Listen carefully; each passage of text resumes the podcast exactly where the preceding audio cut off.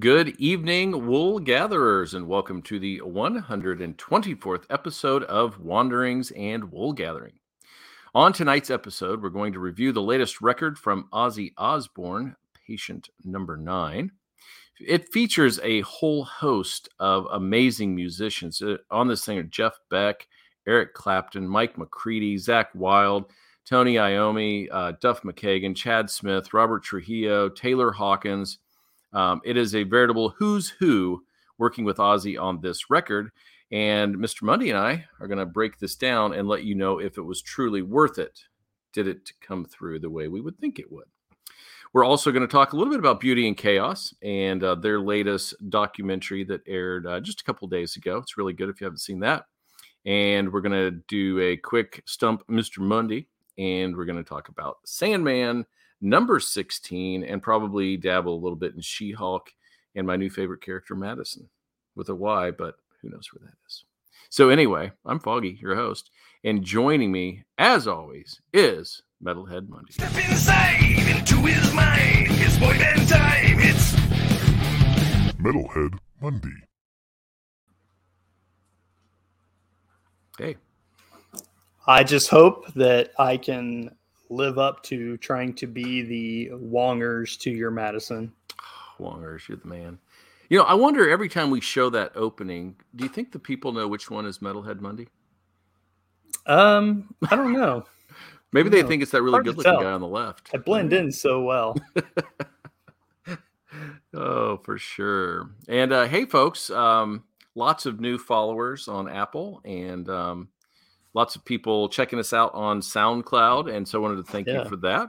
Um, please, if you're watching, comment, send us some stuff uh, as we're doing the show. And again, if you like what you hear, like what you see, please subscribe, leave us a comment because we know we can get better. We'd like to do that, and feel free to share it with your friends. Yeah, I think uh, every podcast I listen to, they talk about the rate and review, how that helps. So, you know, yeah throw us some of that business, and uh, we appreciate anybody that stops by our little neck of the woods. And we definitely want to hear from you what you like, what you don't like. May not change what we do, but we still want to hear it. You know. And feedback. again, it might change what we do. we might go, dang, they're right. We're losers. And uh, I don't know. Yeah, probably not.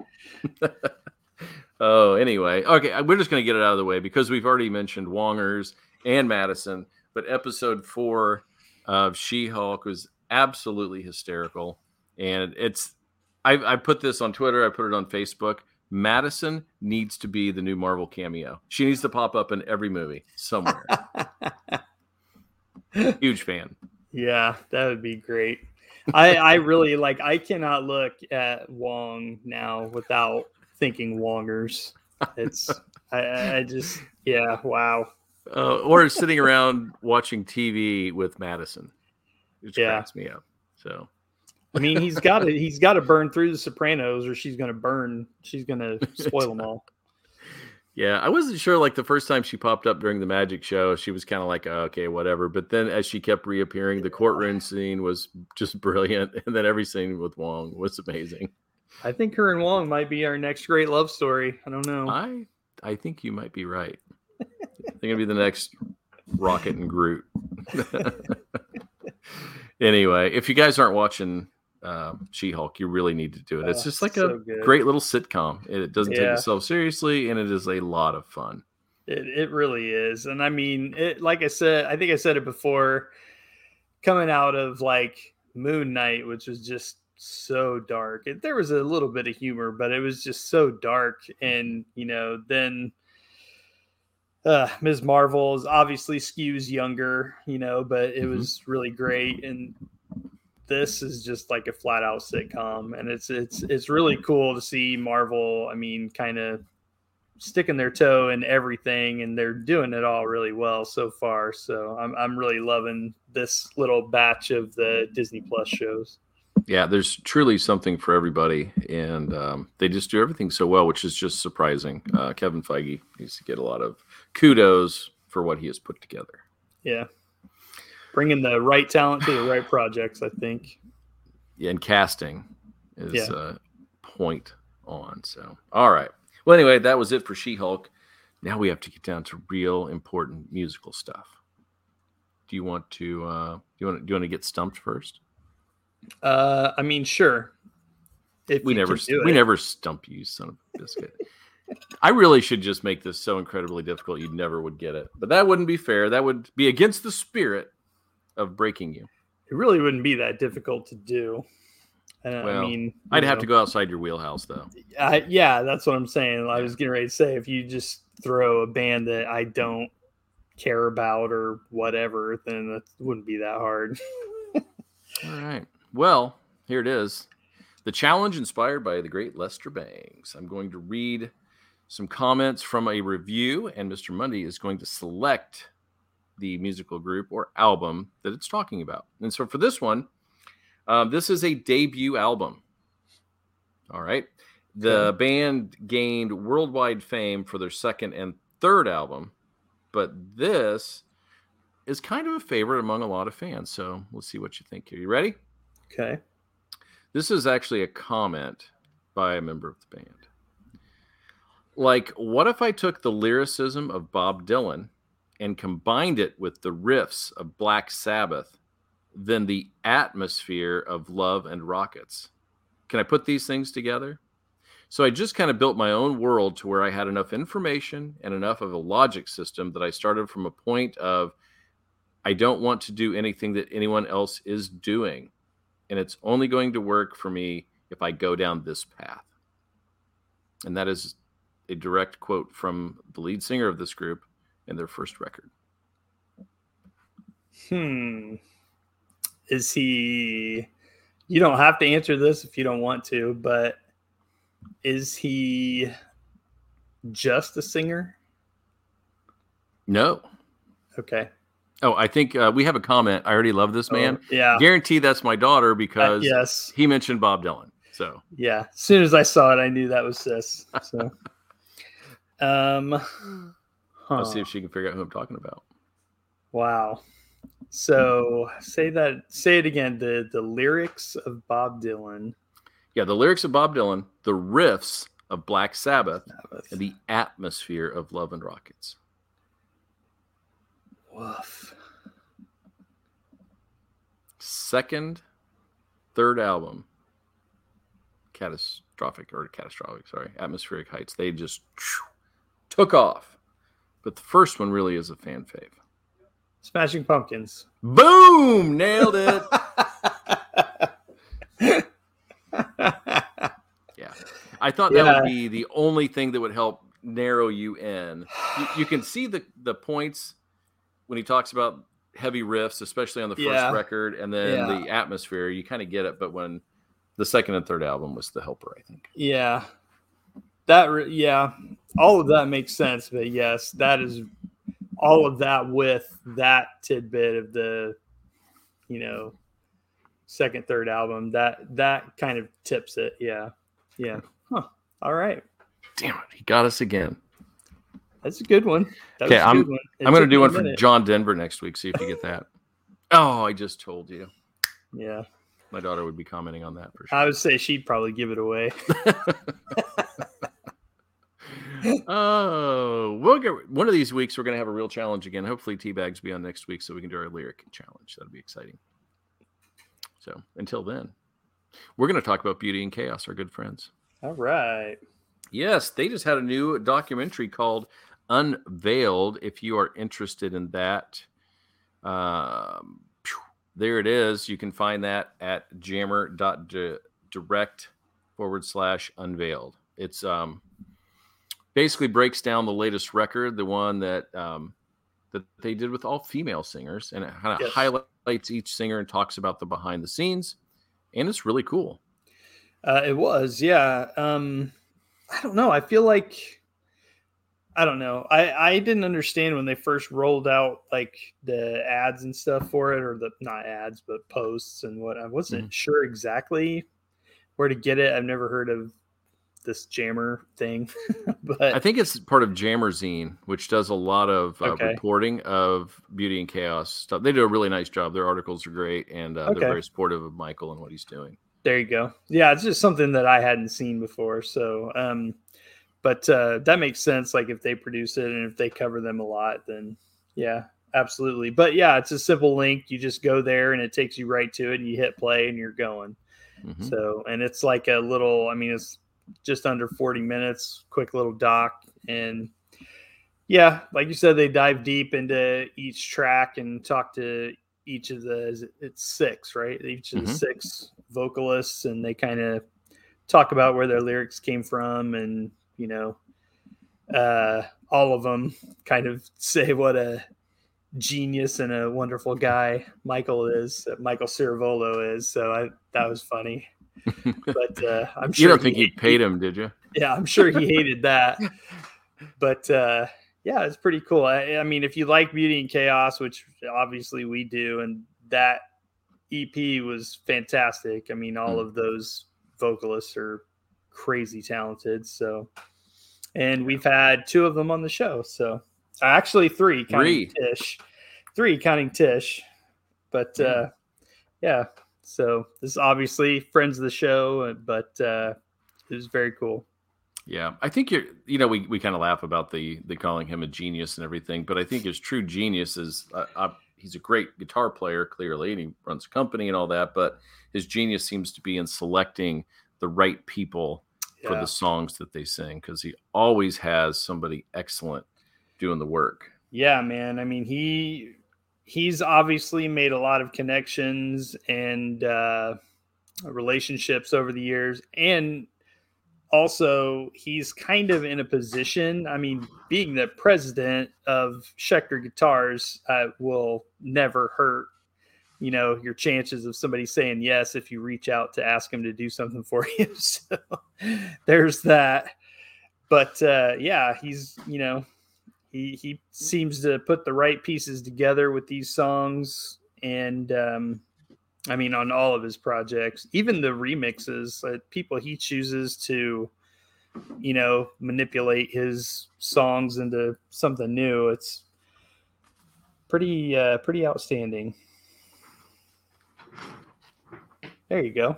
Try to show that without the light. My light system is less than fantastic, but there it is. That's the record behind the mm-hmm. veil. And so, Unveiled is the clever title uh, yeah. for the documentary. And so, I feel like we should also say full disclosure. Um, we actually got a shout out in the credits, which does not suck. So that yeah. was pretty pretty awesome. You sent me the screen grab of it, and then I watched it. and I was like, "Holy crap! There it is. That's pretty cool." Yeah, there's liner inside of all the ladies. Um, you got uh, Tish, his wife, singing on "Afterlife," which I absolutely love. I think mm-hmm. lyrically it's uh, stunning. And then um, Elena Alice Fossi, "Kiss of the World," Pinky Turzo on "Not Your Fault," which I love that song, so good. Whitney Tai friend of the shoe on Orion. Uh, Cynthia Hussey, um, Open Wound Heart. She's also the wife of Wayne Hussey, who works a lot with Michael. And Betsy Martin does Grasp the Stars. Uh, she re- reminds me like an old school, just raw singer who just oh, yeah. puts it all out there. Really yeah. interesting. I watching this too. It, I mean, it it really just kind of made me want to. I mean, it gives me more music to seek out because uh, you know it's all, all of these ladies have their own projects mm-hmm. and it just makes me want to find all of that and check all that out. Yeah and i've gone back and listened to a bunch of it and it is good. I mean i can see why he picked them and i think too i really like the record when it came out. I really like the songs but it was interesting hearing from the people who sang them and wrote the lyrics just a little bit deeper. The website actually set, has some notes about what the songs are about, but the ladies on the uh, documentary go in a little bit more depth and it kind of gives you a better idea what the songs are about and it makes them just i think that much more important so good stuff yep so Very check good. that out there's your link right there we'll put it in the show notes in case uh, especially if you're listening you can't see it up there um, at jammer direct cool stuff and you can also go to beautyandchaosmusic.com and you can order uh, all of the albums there. Uh, you can get records, you can get digital downloads. I think you can get CDs, right? Didn't you a CD? So, yeah. yeah, I think so. So that's pretty awesome. And I'm trying to convince him to do a baseball cap with Beauty and Chaos on it because right now there isn't one. So I think uh, Teabag's got a mug, didn't he? he did. He may have even bought the. uh You get the beanie, the little sock hat. You know, that's cool. I almost thought about it, but I'd much rather have the baseball cap, and I wanted to Yeah. have the one that says "Be the calm, be the storm." Yeah. somewhere on the hat. I think that'd be super cool. So there you have it, everybody. Check that out. All right. So that brings us to Ozzy Osbourne. What a record featuring tons of talent. Yeah. Uh, was there any person on here that worked with him? I mean, without just commenting directly on the on the record, but that just stood out as man, that was a collaboration. That was uh, a piece of guitar playing or whatever it is that just blew you away. Um, there was actually two songs that uh, the combos they put together on like Mhm. the band on Right. on that track. There was two different ones, and uh, one of them was uh, let me see. I gotta look at my notes here. Um, that is so yeah. Mr. Darkness is Mhm. uh, Zakk uh, Wylde. Zakk Wylde, Robert Trujillo, and Taylor Hawkins. Yeah. Whoa. that was yeah, that was an excellent song. And then um, Degradation Rules is Mm-hmm. uh, Tony Iommi, Robert Trujillo, and Chad Smith. And part of the influence and one of the lines um, was from Taylor Hawkins. Cool. Yeah, he gave him a lot of credit on that. Yeah. But So Yeah, who it's played, all- uh, who like, played the I mean- harmonica on that? yeah, oh yes, that well, that was one of my notes for that song was Ozzy's harmonica. It's like that. I mean, the first time I heard that was in The Wizard from Black Sabbath, and Mhm. that's classic, absolute Mhm. one of the classic harmonica lines Mm-hmm. in a you know heavy song. And this was mm, not quite up there with that, but it's always cool to hear Ozzy play. Yeah, that was good. And then it was also in Dark Side Blues. Um, Yeah. it sounded like we had a pedal steel and uh, and harmonica as well. But that was Mhm. from uh, early 2020, so that wasn't new for this record. Okay. All right, let's dig in. I will just say up front that I was not blown away by the record when these names were included. I thought I was going to be floored.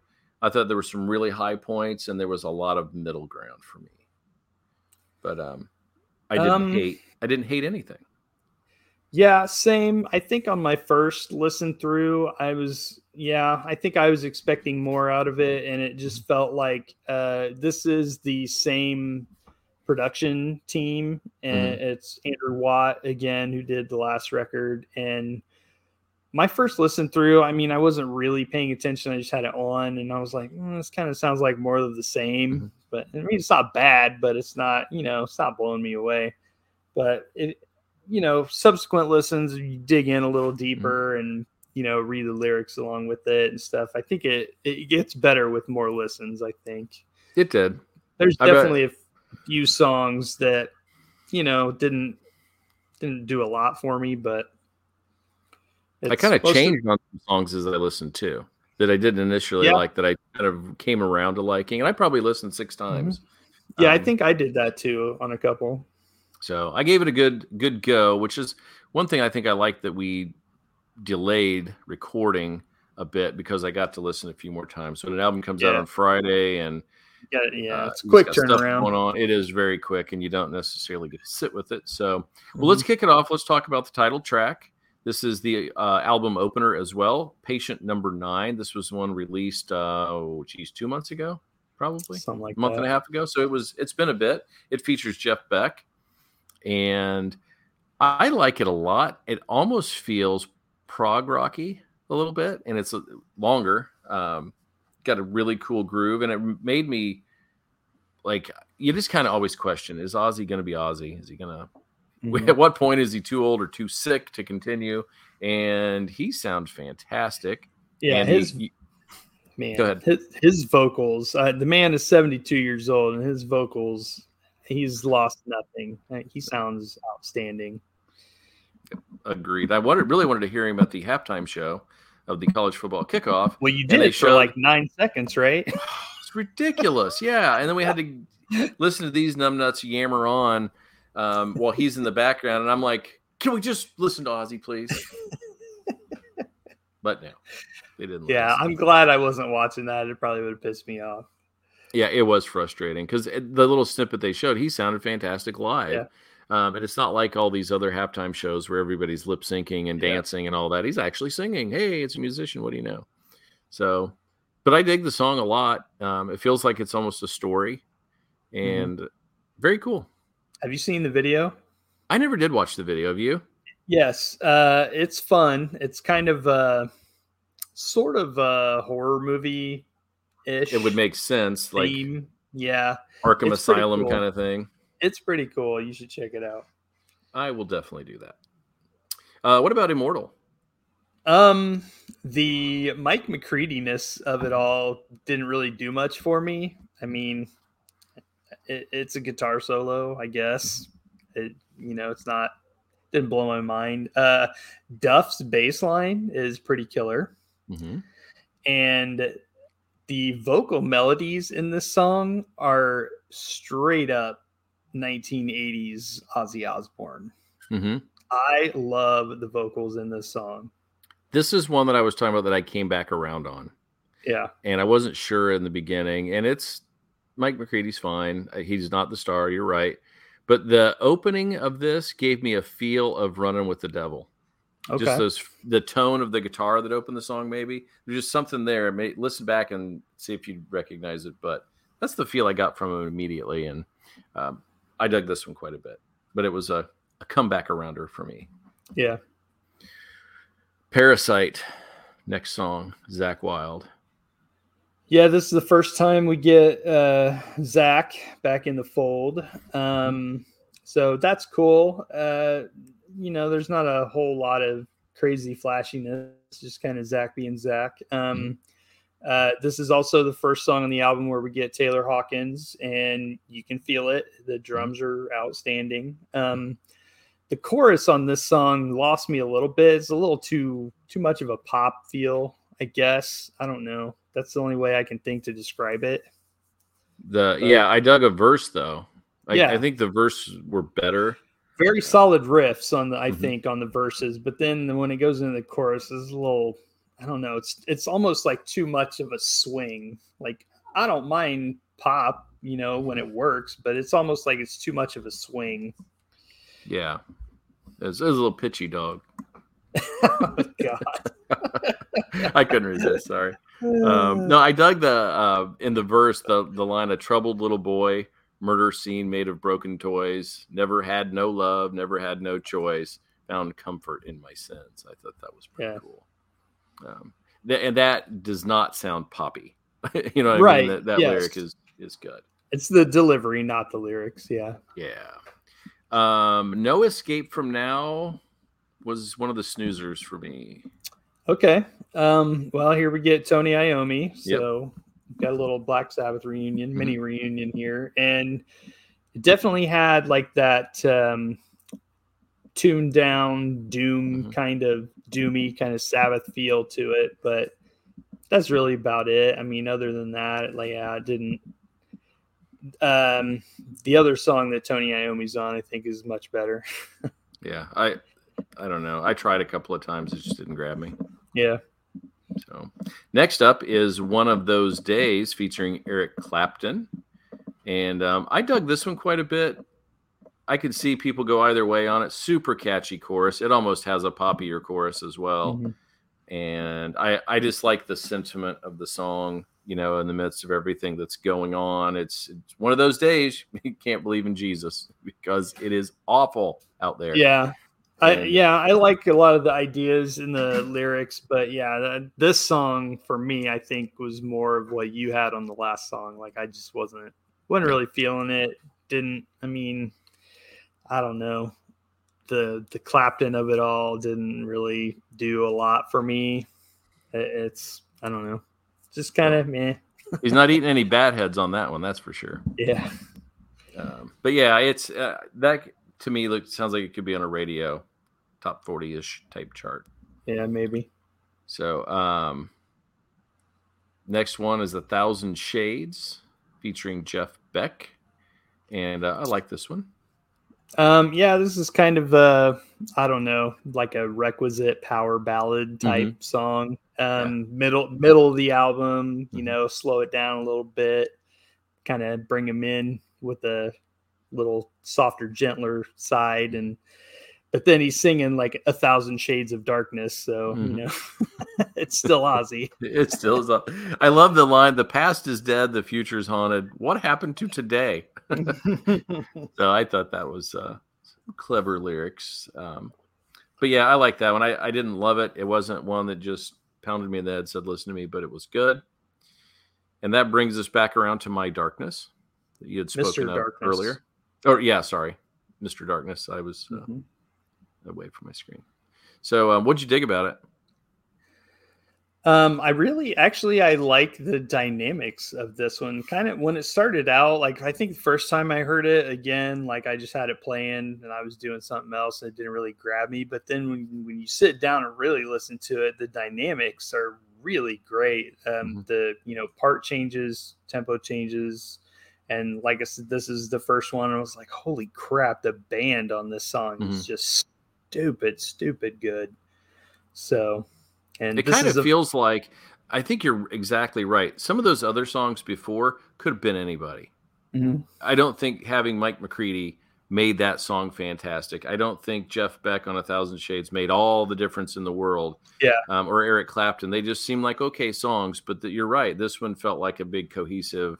Yeah. And, and kind of like Patient Number Nine, I felt like was probably another one that felt like that too. So.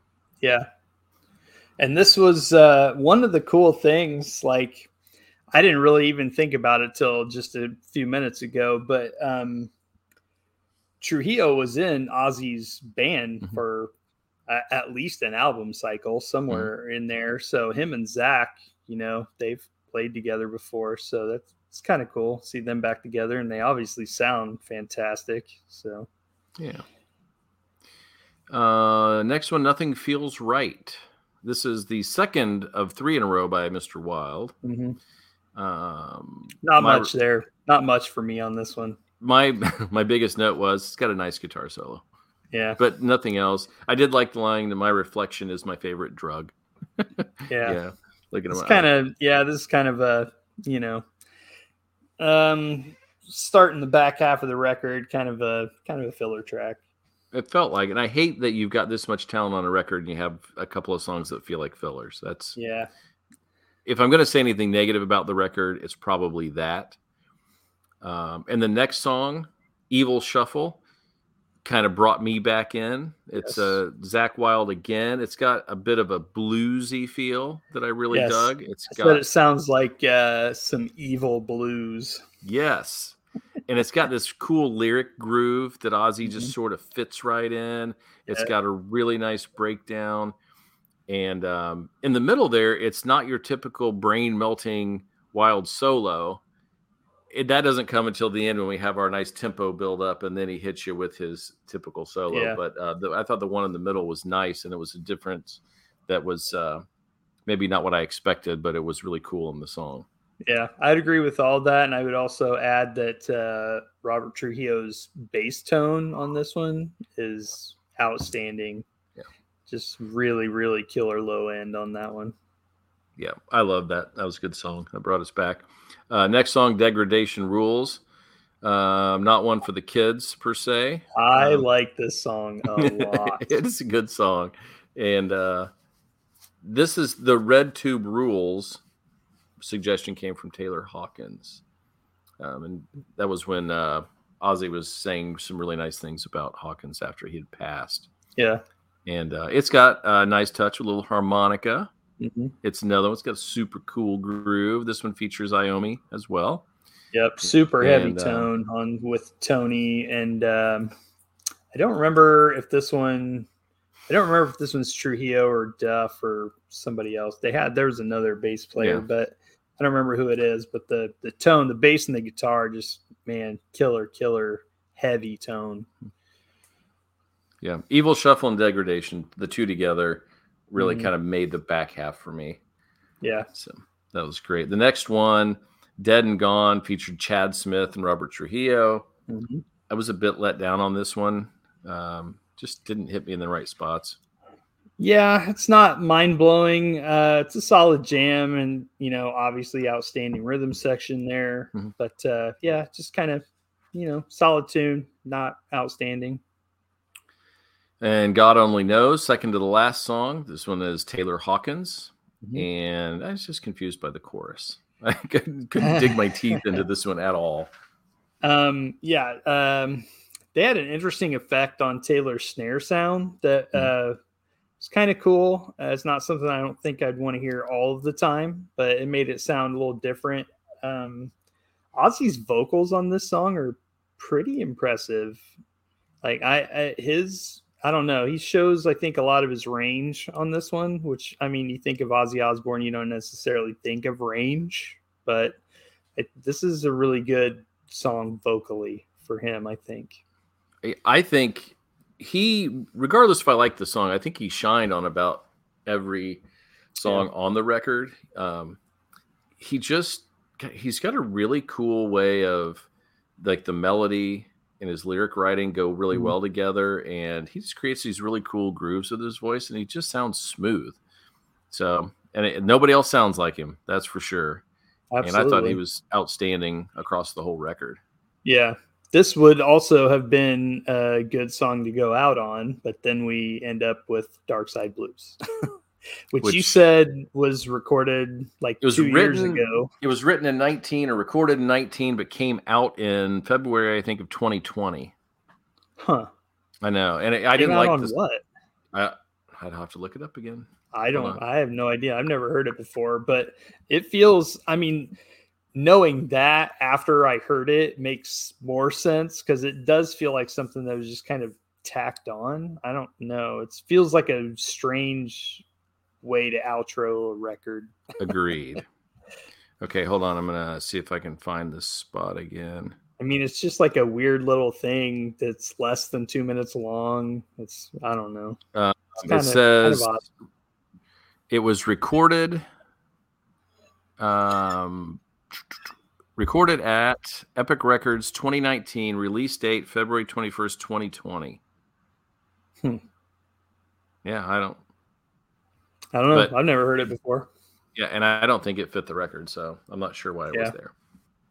It would have been cool as like like right in the middle, you know, like maybe uh, like I, you almost think about it as like sides of an album or sides of a cassette. Show my age. Mm-hmm. Um, but like a way to to maybe end the first side of the cassette and then you flip it over and you you know get back into the jams. But or you have to let the cassette run for five minutes and then it shows up. And if you didn't have like, the patience yes. to wait, you didn't get to right. hear it.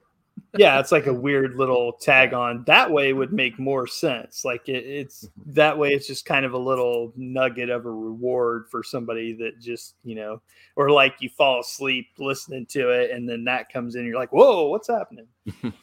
but uh, yeah, I don't. It feels weird here, just tacked on the end. So as, as an album closer, I give it a fail. Yeah, right. You know. So, all right. Let's rate this record and will we listen again? Out of 5, what do you give it? Um I I'd probably go 375. I don't it doesn't quite hit a 4 for me. There's a lot I like here. There's several that kind of I could give or take. So I think that brings it down to a 375 for me. Okay. Um, I'm going to go three and a half stars out of five because I feel like some of the songs with the amazing talent were underwhelming, but there were some true highlights that I absolutely love. Patient number mm-hmm. nine, fantastic. Really came around on Immortal. Loved uh, Mr. Darkness. Loved Evil Shuffle and Degradation Rules. So there were yeah. enough highlights that really raises it up for me. And I will listen again, but I will listen two songs. I don't know that I'll just do the record like I would like to do. Yeah. I would say he's done these last two albums now with Andrew Watt. And I feel like Andrew Watt has brought something to Ozzy. Um, maybe kind of gave him a new creative outlook on some things. Maybe kicked it, you know, which kicked Ozzy in the ass a little bit. I, I, I wouldn't hate it if he didn't do more with him. I, I, I would be okay with Ozzy finding somebody else and doing something different next time. But you know, whatever he's going to do, whatever he's going to do. Hopefully, we get it next time. Exactly, so. and if we do, we'll be reviewing that too. Yeah, because you can't ignore Ozzy Osbourne. Yeah. So anyway, still surpri- or pleasantly not. I shouldn't say surprised, but I'm pleased with it, and just I guess I'm surprised in a way that he just continues to maintain that high level um, on every his, record at his age. His vocals are just crazy good, man. For he hasn't lost anything. Mm-hmm. No, no, and uh, so I don't even think you have to rate this record and look at it as well. This is Ozzy at seventy-two. It's just it's Ozzy, and it no, sounds yeah, great. Absolutely. So anyway, I don't. Uh, it, I I would. I I think I might actually do this. I might go listen to, um, just taking in his solo career as mm-hmm. a whole. I, I might go listen to Blizzard of Ozz and then listen to this and see if I can tell any difference in his voice whatsoever. Just listening to this, I I don't. I don't feel okay. the difference. Here's the challenge for next week. We're gonna do a little Ozzy deep dive. Okay. And we're gonna no seriously. Let's do this. Let's go back to his. Let go back through his career.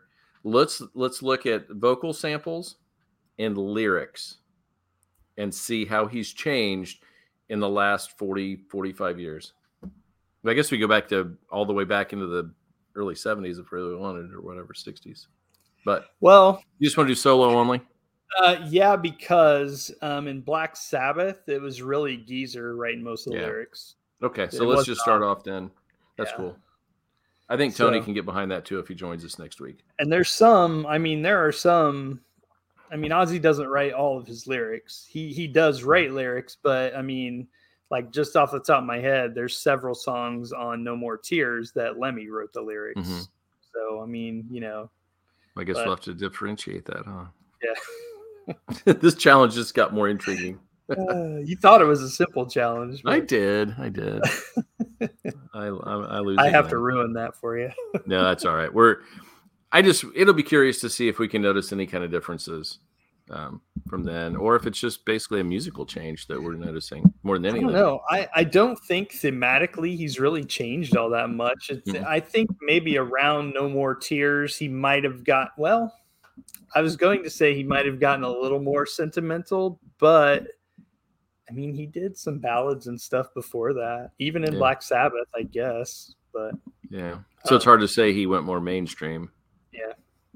Oh well, we'll figure it out. We'll chat about it. And I'm not sure what record we're doing next week.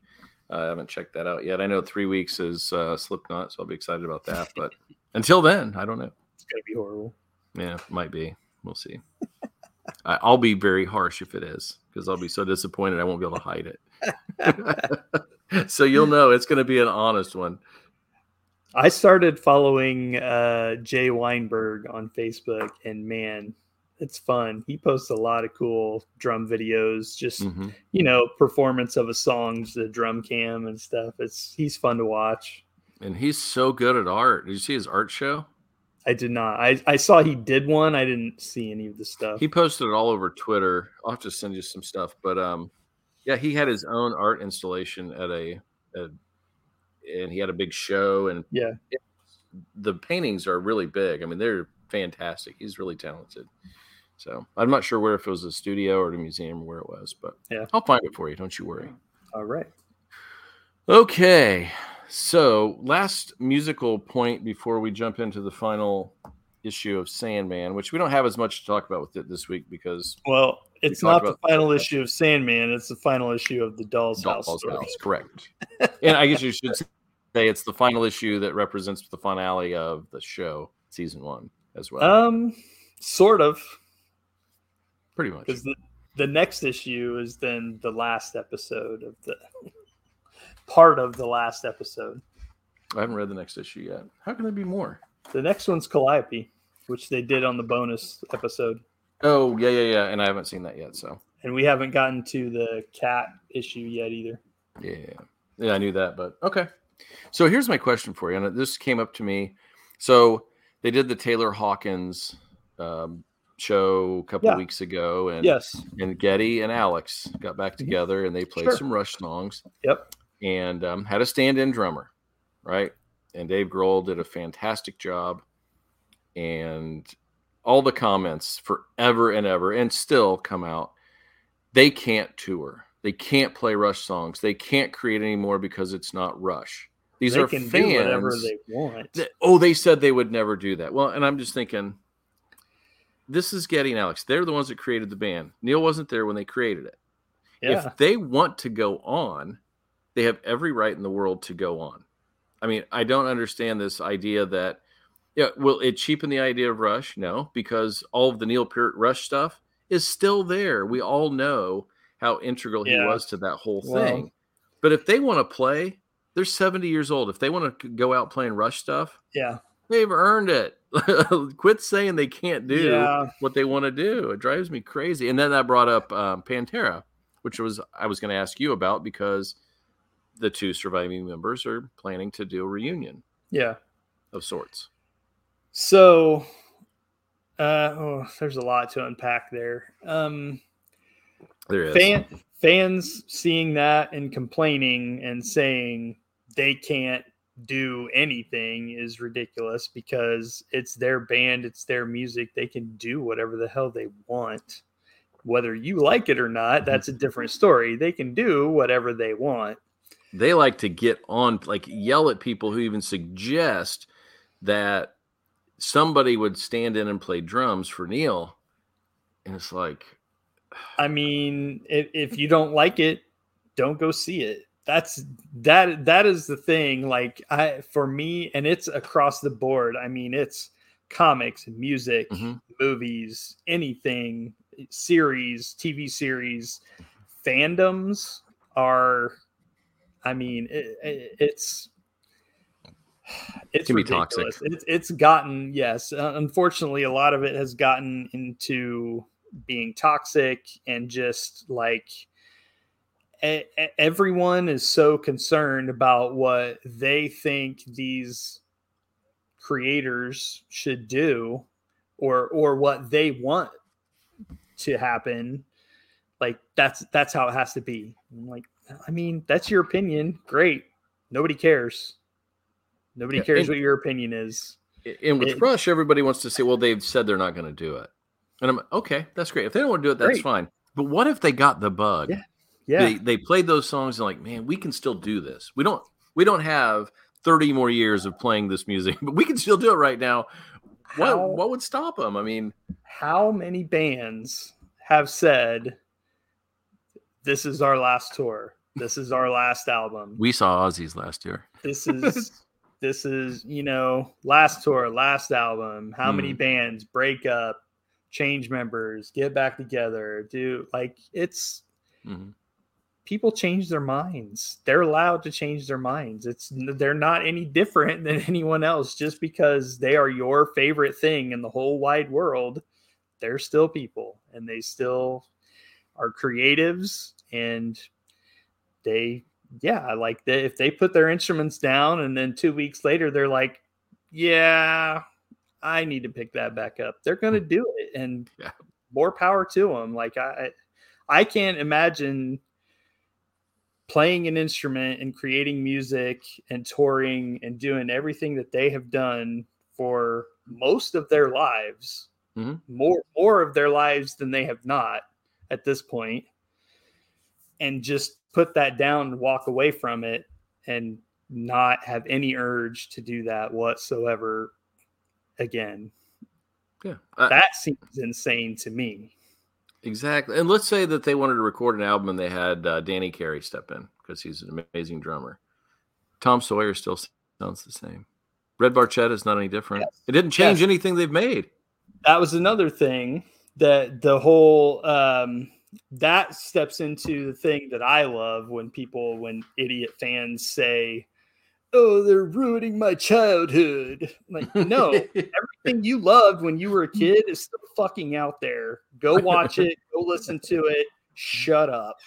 Right. Like if, if they if they want to make something new, it's going to be good or bad. You can watch it or not. You can hate it or love it.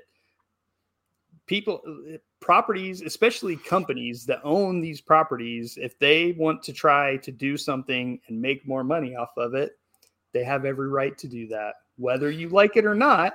well, how cool right is it that. that a concept that I love as a child maybe change slightly and then get an entire new group of people or kids or that come in and now love the same thing that you loved, but maybe they wouldn't have loved it the same way you Yeah. did because it was the way back then. But now it's changed a little bit. And now they get to be part of this group. How cool is that? Uh, good example of that is the Thundercats. I Mhm. was I love the Thundercats. I still love the Thundercats. It was one of my favorite shows when I was Mhm. a kid. Absolutely love it. They made a new one. Um, God, what was that? It's almost 10 years ago now, I Yeah, think. it's been a Maybe 2012 or 2013. They made a new one. It was very, very different, but it was good. It was so Mhm. good, but they canceled it right away. And then they made another one that was like Teen Titans Go style, and it was Right. stupid horrible. It was I Mm-hmm. absolutely hated it, but guess what? Who cares? I don't have to watch it ever. That's right.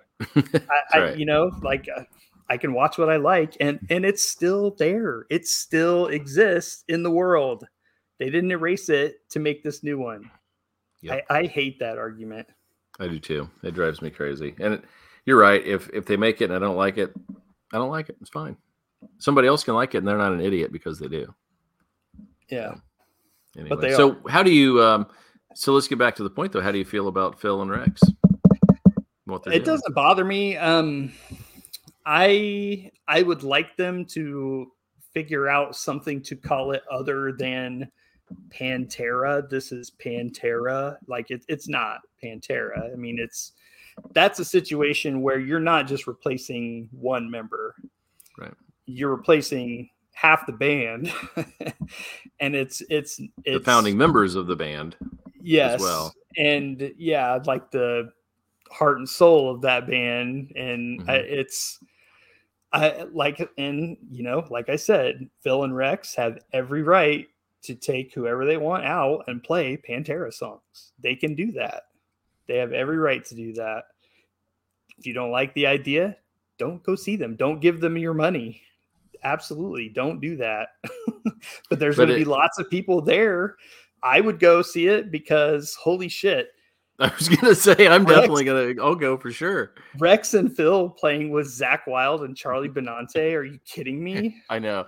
I, yeah, I know what you're saying. I don't care what they call it. I would go watch that. So Yeah, but I, I like, yeah, you know, like I don't know, they could call it like Rex and Phil's tribute to Pantera, or I don't know, some stupid name like that. But uh, it is it Pantera? Eh, not really. I, but you know, it's their thing. They can do whatever they want with it, whether I like it or not.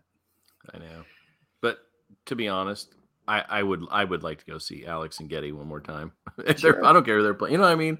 Yeah. Selfishly, I would, and I guarantee if if before and maybe they had the conversation. I don't know, but if they asked Neil, hey, would you give your support if we wanted to go on and play? You know, he would say, of course, because he was a great guy. he would not do that to two people that he loved and played with for that long. How do you know they didn't have that conversation before he passed away? Exactly. I bet in some way he gave them the go ahead. I, I yeah, I mean, who's to say? But Yep. either way, I mean that that's also a cool situation where they could I don't know what you know logistically this might be a nightmare, but they could if they picked like two, three, four different drummers to take on tour with them and everybody plays a few songs, you know, that'd be cool. But if they're touring, this is the logistical nightmare. if they're touring, they could hook up with these other tours and see who's close to wherever they're going to be and Mhm. you know have a special guest here and there or whatever I, i'm sure that is that would be a nightmare for them but Yeah. yeah i mean take a few drummers out let them you know play a few songs switch out play a few songs you know something i don't know do something fun No. with it No, this is our show, so I'm pushy. It has to be Danny Carey the whole time. Bring it Yeah, on. Let's right. go. Yeah. Charlie could come too. I don't care. He's good. Sure. And I, yeah. I would take Dave Grohl because he did a fantastic job in that little show. And he loves them. oh, he would yeah. probably put aside the Foo Fighters to go do a Yeah. tour with them because he loves them so much. Did you did you watch the show that he did that Grohl did with his mom about the, with other artists and their moms? I don't think so. What was I'll have to I'll have to find that and send it to you because he did an episode. It was it's Grohl and his mom talking to each episode is an artist and their mother, and they talk about what they did growing up, and the moms talk about like how it was, you know, supporting them and doing this Hmm. and that and troubles and everything. It's really really cool. But they did an episode with Geddy and his mother. I may have seen part of that. I, just watching little different snippets of. Yeah, Yeah, his mom's interesting lady too. so. yeah. Okay. Well, that was fun. And so basically, Monday and I uh, love our groups and whatever they Mhm. want to do, we're for it. Okay, good. Because we're not loser fans who dictate Uh, what our favorite people should be doing. toxic fandom. Damn it. But if they screw up Daredevil, I am going on a campaign. No, I'm just kidding. I did see Charlie said something about it being a reboot, so I'm like, hmm, I don't know if we need that, but No, uh, it just, you know, they're doing that storyline. Well, they've already done part of the storyline. yes, yeah, the Born Again, yeah, Yeah, so we'll see what they do. I have confidence. The last parts were fantastic. He is amazing. The supporting cast is great. Now Yep. they can bring She Hulk in Yeah. and Madison, and we are set. so, all right. Are you ready to tackle? We're on issue number 16 of Sandman, which closes out the main part of the Netflix series. we could say it even closes the door on the doll's house. Boom, boom. Sorry. That's all, folks. We're out. um, no, good issue. There was lots of cool stuff going on here, and um, it was fair. This is it was fairly close to the show. I mean, Yeah, really. I dig that. Um, yeah, I mean, obviously, like the landscape's a little different, but Mhm. um, I love the art in this issue. I like all the close-ups on Dream, man. Um, Mhm. Dringenberg and Malcolm Jones III. Uh, it's so good. Yep. I love the the scratchy ink work. Really, really cool stuff. Yep. And I like Gilbert the way he's done in this. Mhm. Um, he looks fantastic, and uh, there's just lots of uh, lots of cool stuff in this one. And it re- it starts off and basically does what they they did in the in the show, explaining the vortex, having that conversation with Rose at the end that he's got a killer, and Yeah. Um, again, he's not a heartless person. He kind He of keeps is. apologizing. Yes, exactly. He he's got a job to do, and he's cold in that respect because there's nothing he can do. He has to kill her, but he is sort of apologetic, and he understands that he's taking someone's life. So, Yeah. kind of an interesting dynamic. Yeah, really. And she kind of, you know, at the very beginning, she's kind of trying to grasp the idea, and he's like, she's like, "So this is a joke, right?" Yeah. uh, you know, and then she's like, "Oh well, you know, it's a dream. Sooner or later, I'm just gonna wake up, so no big deal." nope. um, yeah, and eventually she says, "I don't understand it, but I believe it." Yeah, Um, and then um, we get some more conversation with the Fiddler's Green and Matthew. mhm. as they walk. They even uh, changed the dialogue box for him so you can tell he's squawking, which is kind of a nice little touch, I think. yeah. Um, Let's see. yeah some of this yeah it was pretty cool The i mean some of this was uh a lot of it they used but they kind of rearranged in the show Mhm.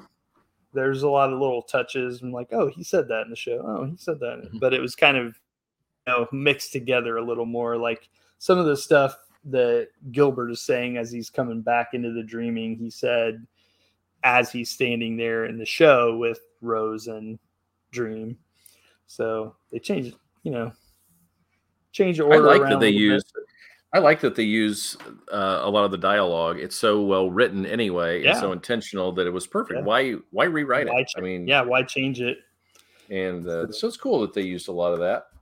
I like the page where Dream is explaining the vortex to Mhm. Rose. That is Yep. very cool. And they, he just kind of took a whole page to do that and it's kind of dark and moody and pretty cool. And he's trying to explain himself to her and because she said she didn't she said why me so then we get this page and you know it's really like there is no answer for why her but he kind of tells her what it is Yeah, and what is kind of cool is it's really a text heavy page, but it's still rendered beautifully. There's a ton of artwork, and um, it's laid out really really well. But it, it is text heavy. A lot of times when you get text heavy stuff, it's a lot of small boxes and yeah um, mostly covered with the words. But this one's done really well. I, I really I like it. the yeah, I like how he kind of wraps it up and it's almost like he's trying to justify it to her but to himself as well. Mhm. And he said it happened once, a world was lost eons ago and half a universe away. I failed in my duty, a whole world perished. It will never happen again. Right. Um, yeah, and then so she kind of like tries to appeal to this. Well, you're like a god, right? And he, no, I am not on, omnipotent. Mm-hmm. Um, so there are even limits. There's it kind of goes throughout. There's a lot of little hints about him not being um, omnipotent or not being a god, or you know, Yeah. like he does have limits to what he can do. Yeah, well that that comes up here when he's Mhm. telling her that, and it comes up later when he's talking to Desire and kind of breaking down to her, you know, like the her her him Her, her, Yeah. him. Yeah. her him it what a, in Mhm. the thing they say it. I think Yeah. now it would probably be a they them kind of thing, but Yeah. um, but he's selling Desire, you know, we, we are not their masters. If anything, they influence us. Yeah. We are their playthings or something like that. Yeah. Or something like that. Yeah. Yeah, Um, which is yeah, that's a cool dynamic. I think. yeah. Um, so about that point, we get to the end, and then Gilbert finally makes it there in an attempt to save Rose, to basically give his own life in exchange for hers. Right. And of course, that dream says that's not how this works. Nope. nice try, buddy. Yeah. Not an option. Um, which then, as that's not an option, we get the option on the next Yeah. page. Flip over, and then there's old Unity hmm going to sleep, which is perfect timing to go into the dream world, right? Yep. Um, Which I thought they changed that up a little bit here too. Well, we're not quite there yet. So she goes to sleep, and then we'll I'll Yeah. I'll save what I was going to say. But um, so yeah. So then it's still just kind of, you know, then her and Gilbert are saying their goodbyes, and you know, I like Matthew. He's like, death isn't that bad. You get used to it. I did. Yeah. yeah. Well, he yeah, he even says something to Rose at one point about, well, you know, you could come back. I mean, you know, do something Yeah. like this, but I don't know that she's down with that, so to speak. Yeah. And then so um her and Gilbert say goodbye, and then poof, he's gone, and Fiddler's Green comes back. the place, yeah, that that was very much like the show Yeah, and, and how cool. that happened. And again, the casting in the show was so good. You can't look at him there on the page and not think of that casting. Yep. I, this is reading this. I, I'm definitely. It's one of those things where, like, as soon as Kevin Conroy was Batman, like that's all I hear when I read Batman. You know, like this is the same same things happening here. Like I, that Gilbert is 100 percent Stephen Fry. So Yep. Oh yeah. All right. So, um, sorry, Rose. There's nothing personal about this. We all have responsibilities. Mhm. One of the- and I like how she starts getting defiant. She's like, just stop apologizing and do it already. Yeah, for Christ's sakes, just do it. yeah. Um, which yeah, he's getting ready to kill her, and then a Badoom stop. And So here is this is what I was. This is what I was going to say. Unity Okay, comes in. They did not do this in the show, uh, but she comes back as her as a younger self, which I think is weird here Mhm. because this Unity, I I can't. I don't know if she's supposed to be her age when she fell asleep originally, but it seems like she would she's older than that here. But Yeah. how would she know herself at at this age? I took this as this is how she sees herself in the dream. Since she's dreaming her own dream Yeah. and she's a child that would be the vortex. Yeah. You're right though, she's not the same age she would be when she went to sleep. Yeah, she never knew herself at what this age seems Right. to be. Yeah. So I don't know, but yeah, it's. I mean, it's a dream. Anything can happen. That's what we're going with, right? Convenient. Um, but she shows up and she pitches her idea, and he's like, Rose is the vortex. And she's Yes. like, But I should have been, yes. but he was imprisoned for all of that time. Yeah. And this is straight from the page to the book. She takes the, you know, the heart, Rose's quote unquote heart, like so that she can then become the vortex. And so now I am the vortex. Take me and let Rose live. So that was, and that panel with the heart yeah, is almost the exact panel yeah, from the Nada story hmm because they do, like when they're telling the story, you remember? yeah. Um, and that whole thing, there's that exact thing of handing that heart Okay. off. Yes. I don't know if yeah, yeah, yeah. an intentional connection. I know what you're saying. Yeah. we'll see later but um but anyway yeah so she takes on her spot as the vortex so she can be killed and do away with all of this vortex nonsense and it Yeah, works. I, and the this page that has the six panels of kind of Miranda by Unity's bedside, it, I feel like it's a little confusing. It almost feels like it's out of order to me because it, it looks like Unity is like, you know, sitting up real fast in bed, and then she looks like her face looks like she's kind of dying, and then she's Is- laying there. Is that her then the spirit? next- I don't know what is going on here, but then the next panel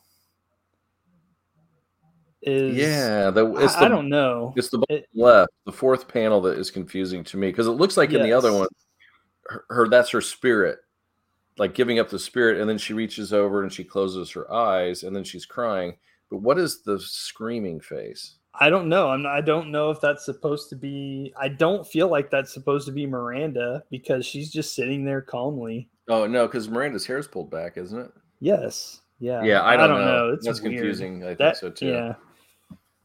I stumbled on that one. We're just not uh-huh. smart enough, Monday.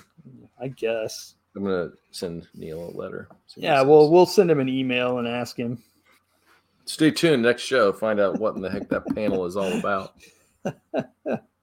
Uh, and uh, so then she has died. She has sacrificed herself, and then Rose So says, "I don't understand." Oh, go ahead. She's still in the dreaming. yeah. Oh, you're talking about Rose? Yeah. Yeah, No, she's like- Unity. Unity is still in the dreaming. She says, "What happened? You died." Oh yeah, she's you died. Let me help you out. um, and then Rose asks if he's going to kill her. No need. Yeah. Vortex is gone. Yeah, I like that. It's almost like it. Nah, we're good. All good now.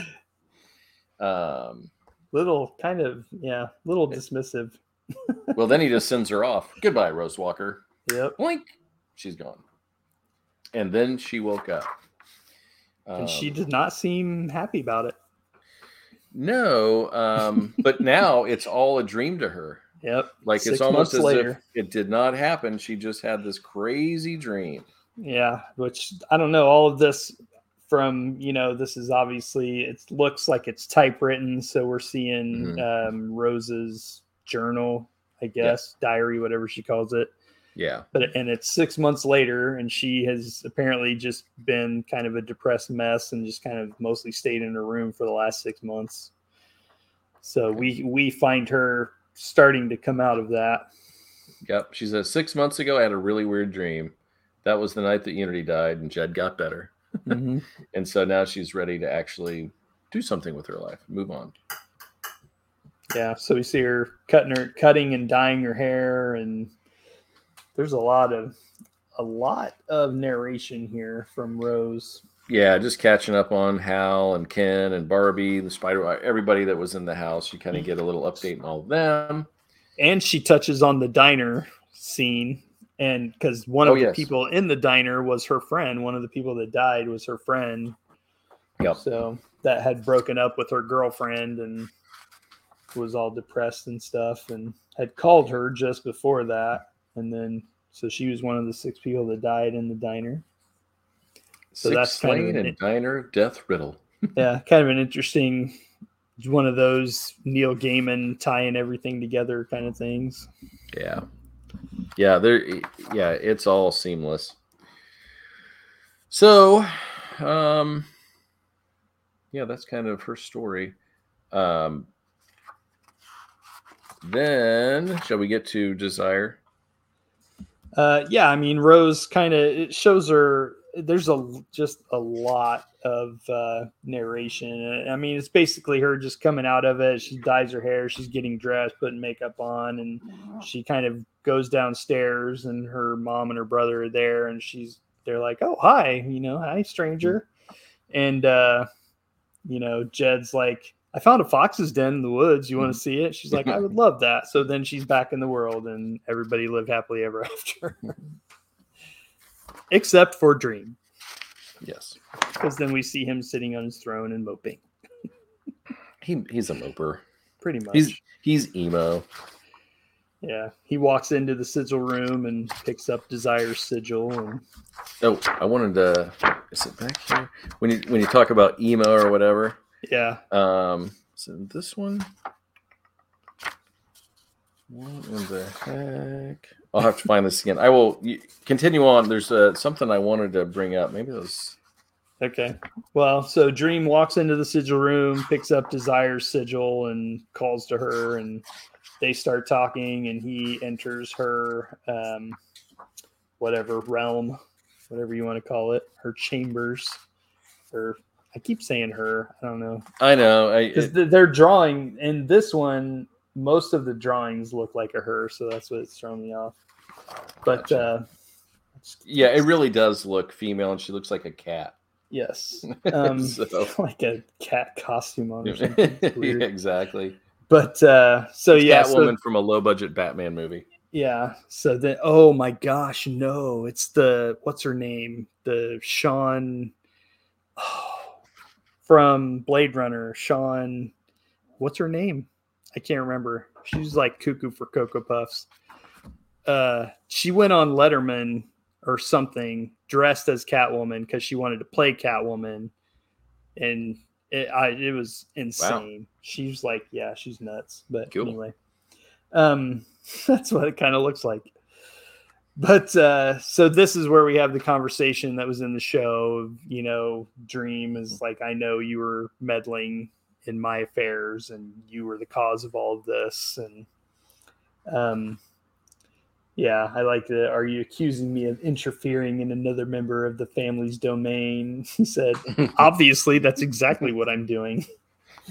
I'm at and i'm accusing you of more than that. Yeah so so yeah so he accuses you know he tells desire that he knows that desire uh, was the one that fathered Unity's child and all of that. So, which would have thrown, which caused Rose to be the vortex, but also, you know, if if Dream would have killed Rose, that's the whole the endless are not allowed to spill the blood of their of their right. blood and all of that, which obviously Desire was trying to make happen. So and Dream was, you know, like, do you have any idea what would have happened? You know, and he threatens Desire basically. Mess mess with me or mine again, and I will forget that you are family. Desire. So, yeah. Oh, here's the cool. the other line was, "We do not manipulate them. If anything, they manipulate us. We are their toys, their dolls. Yeah, if you will. Yeah. So everybody's in the dollhouse, so to speak. Mm-hmm. And I like he's laying that out, and Desire's like, I don't get it, I don't understand. And he's like his lines, I am afraid that you don't. Yeah. so, and it's kind of cool. Like he's telling Desire all this stuff and threatening Desire, and you know, remember that sibling and blah blah. Just remember and then it, the narration it's like uh, as soon as dream is gone desire just totally forgets all of that and doesn't care yep Poor Dream. I really got under his skin this time. Yeah. and she smiles and forgets, for desire is a creature of the moment. yeah, which makes the character even more interesting. Yeah. So And that's that's it. That is the doll's house. Indeed. Oh, here's what I here's what I found. This is a note according to the script. So when Rose is waking up and she's all, you know, upset and moody, it says she had been listening to Iggy Pop's The Idiot and Lust for Life, the Cowboy Junkies, the Trinity season session, and Lou Reed's Berlin, Huh. which tells us she's she's depressed. Yeah. Yeah, that'll do it. That'll Yeah, do it's just interesting that that has no bear. Like you can tell she's sad and all that Mhm. In the text, but he had to put in the notes. This is what she's been listening to. Probably could have thrown in some Cure, I think it's some Smiths. Siouxsie and the Banshees, whatever. Oh, yeah, so that's fantastic. So that kind of brings to end a big one, and then um, I'm kind of excited about the next one now. I'm going to read it and then watch. I'm going to do it in reverse order on this one, Yeah, that good idea. and then we can talk about that one next time. Yeah. Definitely some uh made some changes. We'll talk about that. Yeah, very cool. Very cool. So next week will be Sandman issue 17. Uh, deep dive and figure out what in the heck's going on with Ozzy over the past 40 years. And some record. Sound good? Sure. Yeah, I don't know. If we can't find a record, we'll find a bunch of singles or something. We've done that before. Yeah, we'll do something. We'll figure it out. So, all right, Mr. Mundy. Where can we find you?